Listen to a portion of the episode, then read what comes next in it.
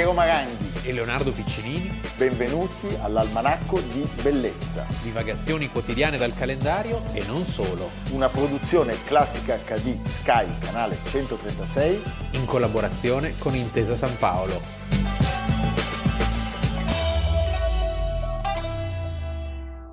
Almanacco di Bellezza 6 luglio allora, prima di iniziare la nostra puntata e i nostri racconti, vogliamo parlarvi di un libro importante, un libro che riguarda certamente il canale, un libro che riguarda una assoluta eccellenza italiana. Leonardo. Eccolo qua, pianoforti fazioli dal sogno al suono dal sogno al suono. Il edito titolo, da Rizzoli. Edito da Rizzoli, beh, già la prefazione stende tutti perché è di Herbie Hancock, quindi come dire, si vola altissimo, i testi sono dell'amico Sandro Cappelletto e di che cosa stiamo parlando? Stiamo parlando del fatto che ogni pianoforte, proprio come il violino, ha un'anima. È strano perché quasi mai si pensa al pianoforte in questi termini a meno che non sia un artista, un pianista a sostenerlo. E invece in questo libro noi scopriamo quanto i pianoforti non differiscano, eh, anzi siano simili ai violini. Sì, straordinari, sì, sì. tu suoni il piano Piero, io eh, ci provarono a farmi suonare il piano da bambino, comprammo anche un pianoforte austriaco della fine dell'Ottocento, un oggetto d'arredamento, perché con i portacandele, tutto, tutto perfetto, hamburger, eh, Marker, hamburger 1894, e? proveniente da Praga. Sai quando è crollato il muro? Arrivavano tutti questi pianoforti. E poi dopo un po', sì, insomma, ci ho provato, ma... però mi piaceva l'oggetto. L'oggetto è misterioso e meraviglioso, il pianoforte, perché c'è tutta un'estetica, un mondo, cioè riflette la sua epoca. Certo. Allora, dobbiamo parlare, eh, se parliamo di questo libro, certamente del signor Paolo Fazioli, che ha liberato dal suo ingegno, eh, dalla sua capacità straordinaria, una serie di, di gemme, di, di strumenti incredibili che di fatto l'hanno reso amatissimo dai grandi pianisti del mondo. E quindi, Pensa cosa c'è di più bello quando si parla di Made in Italy. Sì. Di questi, ecco, questo è il Made in Italy eh? stellare. Sì, sì. Eh? sì. Cioè lui è un uomo che realizza dei sogni che poi, come dire, diventano gli strumenti per questi, questi interpreti, questi messaggeri della musica del cielo. E quindi questo libro è un, un libro, libro che... bello da leggere, da guardare, perché ci sono delle foto, ci sono delle foto straordinarie, documenti impressionanti. ed è una storia anche della musica sì. degli ultimi 40 anni. Sì Beh, un mestiere bellissimo. Viva. Evviva. Evviva, allora lo ridiciamo, pianoforti fazioli. dal sogno al suono. Rizzoli. Paolo Fazioli.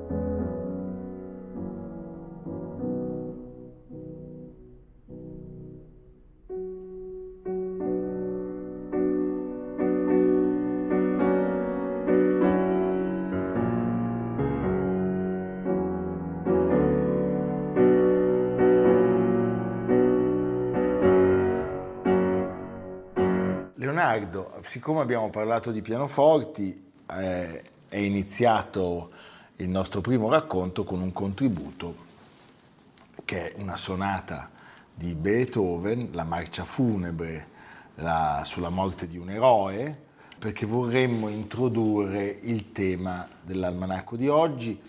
Di eroi non stiamo parlando, certamente stiamo parlando di vittime, cioè tutti i personaggi di questa storia sono vittime certo. della crudeltà della storia. No, è, un momen- è, un momento storico, vabbè, a parte così, molto tirato per la giacca dalla lettura politica successiva, ma molto interessante. Io sono sempre molto interessato ai momenti storici di decadimento, quando tutto sembra perduto, quando succedono le cose più turche, Sono so, la caduta di Napoleone, la caduta, la caduta, dei regimi, la caduta di Hitler, quante cose sono state scritte e quante cose si stanno ancora scrivendo. Certo.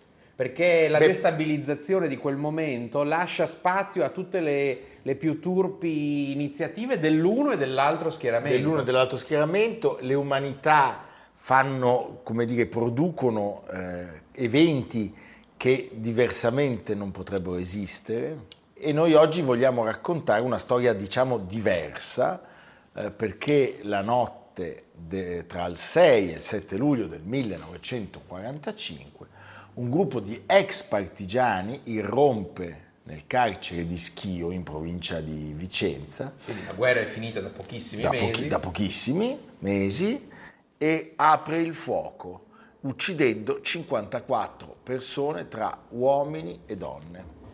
Allora, Schio in quegli anni stava vivendo ancora in un clima di tensioni fortissime e come sempre c'è l'effetto domino, cioè questo episodio è un episodio che è preceduto certo. da episodi ugualmente sì, sì. terribili.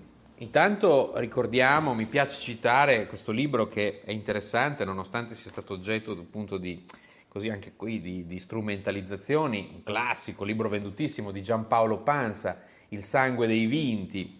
Schio era una città rossa, che anche questo è interessante perché nel Veneto è un caso abbastanza isolato, certo. con tanti operai, sappiamo, la Manchester de, de, delle lane, no? delle, e una forte presenza del PC. Il 30 aprile venne riesumato il cadavere del partigiano Giacomo Bogotto, Beh, il caduto della lapide che c'è in centro, eccolo come e si disse subito che era morto per le torture subite, lo provava il corpo martoriato. La città rese omaggio al feretro, molti imprecavano contro i fascisti e gridavano andiamo dentro il carcere e facciamoli fuori tutti. Proprio in quei giorni ritornò a Schio l'unico sopravvissuto dei 14 deportati della città, inviati quasi tutti a Mauthausen nel dicembre del 44. Era William, o William, Perdicchi e pesava 38 kg. Raccontò come erano morti gli altri e anche questo, come era fatale, gettò molta gente nella costernazione e ne accrebbe la rabbia. Questa certo. era l'atmosfera. Tra l'altro Bogotto probabilmente fu seppellito vivo dai tedeschi. Sì.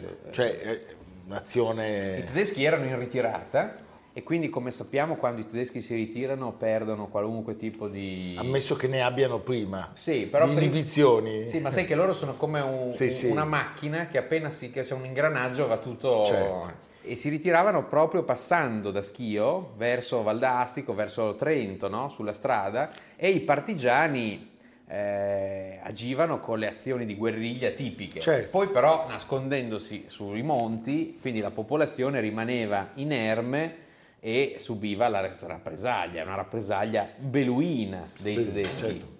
Allora, ecco, diciamo, oltre all'episodio di Bogotto, a maggio c'era stata una strage, la strage di Pedescala, che è una frazione vicina a Schio, compiuta appunto dai tedeschi, che scappando, fuggendo verso il Trentino, dopo un attacco dei partigiani, avevano fatto, eh, come dire, eh, una delle loro azioni eh, feroci e terribili.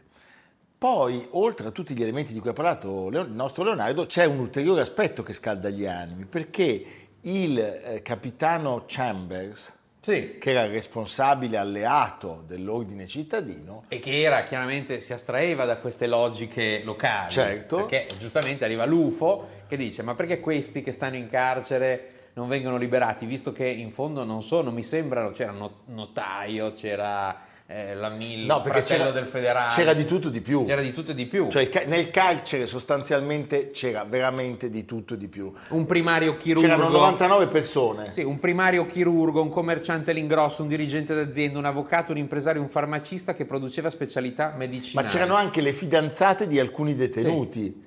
Poi c'erano... Cinque operai a tessili, un cuoco, un meccanico, un barbiere in pensione, un portinaio, un tessitore, un calzolaio, un autista, un rappresentante di commercio, parecchi impiegati. E Chambers dice, ma perché non li liberiamo tutti? A quel punto non si può più trattenere la furia Sì. perché la, la banda partigiana comunista Sì, Brigate Garibaldi. Brigate Garibaldi irrompe nel carcere, fa una sommaria selezione di, Vittime predestinate. di diciamo. vittime, sì certo, Eh, la divisione garibaldina Ateo Garemi, che non aveva rispettato l'ordine di deporre No. le armi come, Come tanti altri, da Togliatti. Cioè. certo, e quindi sommariamente vengono uccise 54 persone. La cosa ha una grandissima risonanza, non soltanto a livello nazionale, ma anche a livello internazionale e viene subito anche preso, come dire, strumentalizzato e preso a pretesto per sostenere che tutte le bande eh, che non avevano deposto le armi Costituivano un pericolo. un pericolo e, e quindi c'è, c'è il solito problema del Certo. pericolo rosso, che è anche il paradosso di questa vicenda, nel senso che con questo pericolo O abbiamo fatto o disfatto tutto. O al contrario, invece, in quelli che la pensavano diversamente, il mito della resistenza tradita. Certo, Cioè come che- dire qua i fascisti li amnistiano Eh, esatto, sì, sì, peraltro, sì. cosa che peraltro sappiamo avrebbe fatto, aveva fatto Lo il- stesso Togliatti. lo stesso Togliatti, certo. che era ministro Con un gesto molto coraggioso. Molto coraggioso, sì. E quindi questo è un, è un evento veramente terribile. Che cosa sappiamo? Sappiamo che ci fu anche un processo, perché la banda era composta da 12 partigiani e sappiamo però che il paese in qualche modo sostenne l'azione dei partigiani proprio perché avevano visto quale potesse essere l'efferatezza delle barbarie nazifasciste. Allora, queste indagini portarono sostanzialmente eh, alla identificazione di 15 responsabili per questa, per questa mattanza e eh, di questi 8 riuscirono a fuggire in Jugoslavia. Pensa che storia interessante anche no, questa, storia lo che fuggono in Jugoslavia. E poi avviò un processo, ven- vennero assolti La due... Jugoslavia che li ospita, tra Eh l'altro. certo, beh, subito degli imputati e condannò gli altri, di cui tre condannati a morte e due all'ergastolo. Poi eh, la pena effettivamente fu tra i 10 e i 12 anni. Sì. Ecco, la cosa che emerse successivamente nel processo del 1952 è che delle vittime eh, solo 27, Ma certo. quindi la metà, potevano avere un reale legame con il fascismo, in alcuni casi Ah, debolissimo. Ma pensa che si assommavano vendette di tutti i tipi, so, anche debiti. Sì, certo. E io dovevo dei soldi a quello, E ma dicevo, lo, lo, delavo, lo, o sì, o lo delavo, Eh, capisci? Quindi cioè, c'era veramente cioè, mi- mille microstorie eh, dietro questo orrore. Poi c'è stato un altro episodio che ha scatenato grandissime polemiche perché l'Associazione Nazionale Partigiani Italiani ha ehm, incluso uno dei colpevoli, dei condannati, Valentino Bortoloso, nella lista dei partigiani meritevoli di medaglia della liberazione. E Che quindi, forse per altre cose l'avrebbe anche meritata, Certo. ma questo diciamo, episodio non da poco. Però ecco, io non sono assolutamente incline, come dire, a giustificare niente di queste, ma alla fine sono incline a comprendere. Cioè, quando su- succedono... Ma è una storia, voglio dire, è una storia... Chi, chi studia la storia e chi è appassionato di storia ha la fortuna di vedere le cose che si ripetono. E che si ripetono anche nello stesso momento in contesti diversi, in Olanda, in Francia, in Russia, cioè in tutti i paesi è stata una vendetta che, che è che è l'effetto delle, delle- delle cose subite, no? Eh, se poi ci, ci aggiungi una cattiva estrazione sociale, un'incoltura delle persone, una rabbia, sai, sei, sei un parente che è stato ucciso, Ma certo, la vendetta diventa cieca. certo. Poi l'ideologia, eh, tutto, si assume, si- tutto si accumula. Bene, senti, come si chiamano gli abitanti di Schio? Schio, Scledensi. di Schio. Sai che credo si chiamino Scledensi? Scledensi, vedi? Credo, credo, Sì, è, è- giusto, Cle- Scledensi. Scledensi. E tu sei mai stato a Sch- a Schio? Perché c'è un duomo bellissimo. Ma poi soprattutto ci sono delle testimonianze straordinarie di archeologia industriale, perché è stata, Vabbè, certo. è stata adesso non più, ma è stata forse la capitale italiana della lana. Della lana. eh, la Nerossi, un nome su tutti, no? Che adesso poi è stata comprata dal gruppo Marzotto, è un'azienda che fa dei prodotti per la casa, però era la prima produttrice di, No, certo. di lana d'Italia.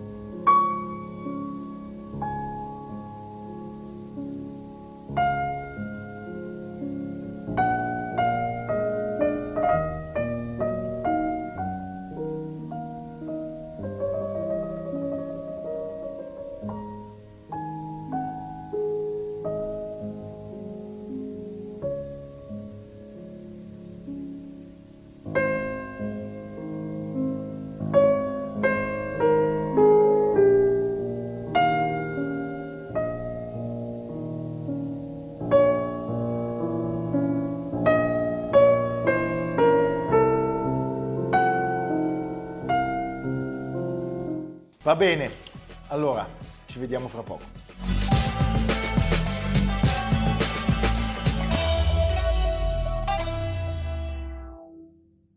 Voglio vivere così, con il sole in fronte e felice canto beatamente. Voglio vivere e godere l'aria del monte,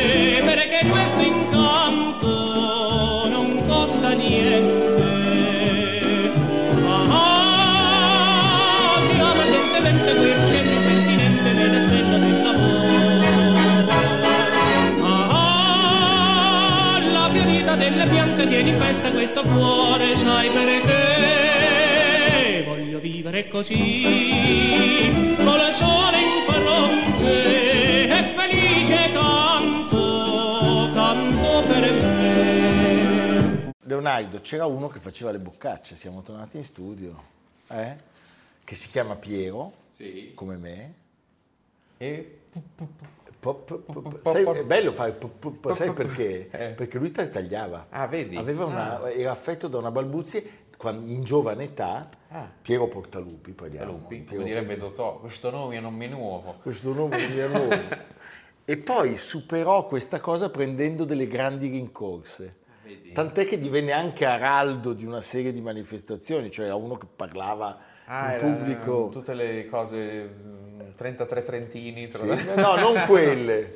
Beh, c'è un episodio che ti posso raccontare un giorno in una... In una Perché Piero è il nipote, cosa sei? No, io non sono niente. È Poi- un poi discendente, discendente. Ma un giorno durante la presentazione in un consesso, in un'associazione non so quale, del signor Rinaldi, che era uno sveltissimo eh, imprenditore che aveva fatto eh, questa azienda che, che- che c'è ancora, che consegna le buste. Sì. E allora Portalupi arrivò davanti a tutti e disse, da oggi fa parte della nostra associazione il commendatore Rinaldi, poi grande pausa, uomo di lettere. Ah, che carina. Capisci? Lui era uno che giocava con le parole, giocava con l'architettura, giocava con il design, giocava con le caricature. Una eh, grandissima passione per i materiali, grandissima passione per per i marmi, le pietre. E per il passato anche, cioè un grandissimo storico dell'architettura. Eh, io tutte le volte che faccio, prendo il treno tra Modena e Milano, si ferma a Piacenza e io osservo quell'incredibile centrale No, ma è fantastica. con le serliane Certo, all'ultimo piano. di Piacenza. Dici, ma perché ha messo una serliana là in alto? Perché era più forte di lui. Era più forte lui, ma se tu ti fermi, cosa che io ho fatto Sì. recentemente, e la vai a vedere da vicino, scopri che erano finiti i soldi. Ah, Cioè, le centrali della Val Formazza Certo, quelle gloriose. hanno una ricchezza di materiali, Sì, sì, graniti, marmi, pietre, decori. Quando e arriva... sono anche più, diciamo, perfette, Sì, come certo. più... eh, questa qua si vede Sono- che è più avanti, sì, no? è più avanti, Però non riesce a finiti- rinunciare riesce. una serliana là, una allora colonna ti qui. dico, bravo, e io ti dirò una cosa, secondo me quell'elemento è una via di fuga, Ah, ok. determinata da un'insicurezza. E poi anche per ingannare il fatto che, no- cioè che l'occhio col- viene colpito Certo. da questi dettagli strani. Certo. Comunque, Piero Portaluppi il 6 luglio del 1967, 54 anni fa, quindi, Quindi non vi, muore, si- non vi siete neanche incrociati. non ci siamo incrociati a 79 anni, però sull'onda Sì. della, sua, della sua dipartita hanno deciso di chiamarmi Piero. Eh, certo. E questo non- ha influenzato non poco la mia esistenza tartagliata, diciamo Ah, ok. travagliata. eh? Lui muore nella sua abitazione in casa degli Atellani Un e luogo che lui reinventa completamente esattamente quando? Cento anni fa. L'anno 100 anni prossimo fa. sono i cento anni. cento anni fa, cento anni fa. Ci sono le immagini nel libro bello di Jacopo Ghilardotti che, con le foto storiche di come era la casa prima delle trasformazioni ed era diventata un magazzino, una c'era questo cosa- cortile bellissimo che era completamente chiuso, Posso le finestre dire, tamponate, da antitetanica. un pollaio, Un cioè pollaio. chi era il senatore Conti Senatore che arriva Conti. lì e ci sono le galline che... che- E la moglie dice io non verrò mai a abitare Sì. in questa bettola. Piero Portaluppi è ormai riconosciuto come uno dei grandi architetti milanesi e non solo del Novecento. Eh, e a Milano Portaluppi ha realizzato 133 dei suoi progetti, nova- 91 dei quali sono ancora esistenti, 63 sono visibili perché altri sono... Beh, uno degli architetti più legati alla propria città in assoluto. Per lui il mondo era Milano. Sì. Poi era uno che andava in giro, faceva i filmini, accompagnava gli studenti Certo. della facoltà. Lui è stato preside della facoltà di architettura di Milano. Però Milano... Non c'è quartiere in cui non ci sia una casa di Portaluppi, No. un edificio di Portaluppi. No. Mm. Poi ecco, diciamo che ha avuto la, la- la fortuna di trovare una committenza molto capiente e molto anche però illuminata. Eh, era un tempo in cui gli architetti potevano veramente fare le cose. E poi ho come Non sos- c'erano, scusami, delle mogli che leggevano delle riviste dove ci sono le lampade, Ah, sì, le sì. case degli altri, questa prassi spaventosa per cui oggi fare l'architetto è un, è un mestiere bestiale. E poi è vero che è un nome grande, però ho come il sospetto, forse in parte anche per gli sforzi della fondazione di farlo conoscere, che negli ultimi anni ci sia stata una riscoperta anche di chi non sa niente di Portaluppi. Sì, Cioè, Beh, diciamo che c'è stato un un'affezione. Perché... C'è stato un combinato disposto di cose che ha reso possibile questa, questa riscoperta.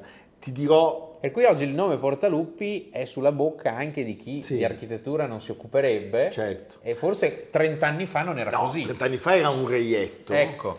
Beh, tieni conto che Portaluppi patisce, diciamo, l'oblio dovuto al fatto di essere stato l'ultimo preside della facoltà di architettura prima dell'avvento del 68. Significativo, Ah, ci certo. fu Cassi Ramelli, ma diciamo, e quindi non tanto per essere stato un architetto fascista, fascista uno tra i tanti. Vabbè, Terragni. Ma no, ma loro però non pagavano questo dazio. Il dazio di Portaluppi terribile, imperdonabile per quel mondo impegnato, era il suo agnosticismo. Questo era Sì. ritenuto un peccato mortale. Per cui, morto Portaluppi, ci fu da un lato una, una sorta di... nel senso architettonico. Sì, sì, beh, anche politico, Ah, vabbè, sì. da tutti i punti di Sì, vista. E poi ci fu, ci fu una damnazio memoria da parte, diciamo, della- dei nuovi protagonisti dell'architettura e È insieme- difficilmente inquadrabile in, in un certo senso, perché negli stessi anni in cui faceva Villanecchi, che è un edificio razionalista puro, faceva anche la casa per i signori Crespi, che è Certo. una Neo Luigi XV. Certo, Cioè, certo. e quindi dici, ma Sì, sì, è imprendibile. Eh. Scappa sempre, cioè da questo punto di è di vista una versatilità assoluta. è un'anguilla errante Sì, sì, sì. della nostra architettura. Ora, la sua vicenda personale, professionale e umana è una vicenda molto intensa, perché Portaluppi è un, un professionista di umilissime origini che riesce, grazie al suo estro, alla sua capacità, alla sua intelligenza, a diventare un protagonista della società borghese italiana e un assoluto campione di Milano. E poi, come una locomotiva inarrestabile in corsa, tutto a un certo punto si spacca con una tragedia terribile che è il momento della fine di tutto, quando Milano viene bombardata, Sì. la casa va in fiamme, la sua Gli casa muore un figlio. e suo figlio muore. E lui scrive una lettera al podestà della città in cui piange la morte del figlio e si dichiara fascistissimo. Questa lettera, che è una lettera privata e personale, viene pubblicata sul Corriere della Sera. Hai- Per cui tutto questo genera poi a cascata tutta una serie di reazioni. Poi lui viene reintegrato, c'è un processo da cui viene assolto, però di fatto è un momento drammatico in cui quest'uomo brillantissimo Sì, diventa, Non continua, riconosce- sì, continua sì, a essere, ma il mondo di colpo è- è- è, gli è passato oltre. Ma in effetti, ad esempio, lui ha ricostruito Brera dopo i bombardamenti e se tu guardi le immagini di Brera prima dei bombardamenti, che aveva sempre fatto lui, Certo. quindi che aveva disegnato lui, e la Brera di oggi, che è quella del 1950, vedi che prova a, a modernizzarsi, no? il pavimento imbattuto Sì, veneziano, tutti degli accorgimenti più al, al passo coi tempi teoricamente, che però Non gliela fa. invecchiano malissimo. Certo, è così, è assolutamente così. Ci sono tanti progetti eh, suoi da vedere, c'è un bellissimo film che è stato sceneggiato da mm, Antonio Scurati prima che affrontasse eh, l'epopea di M e per la regia di Maria Mauti e con la voce narrante della meravigliosa Giulia Lazzarini, un film che vi consiglio di vedere, si chiama L'amatore. Sedurre le donne, la società, il tempo. Modellare il mondo a misura del proprio gusto.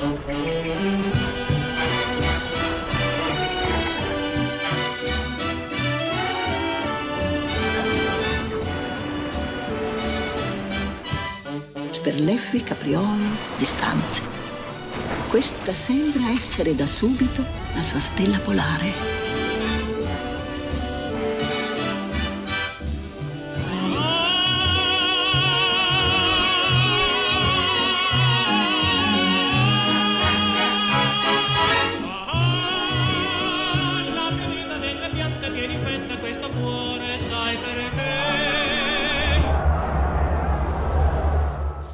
Possiamo dire, per uscire un nuovo libro, una nuova monografia Ah. per i tipi di Schirà che uscirà prima della fine dell'anno e che conterrà una Lectio Magistralis del professor Portoghesi, Certo. bellissima, fatta in Santa Quella Maria di Santa Maria delle Grazie, sì.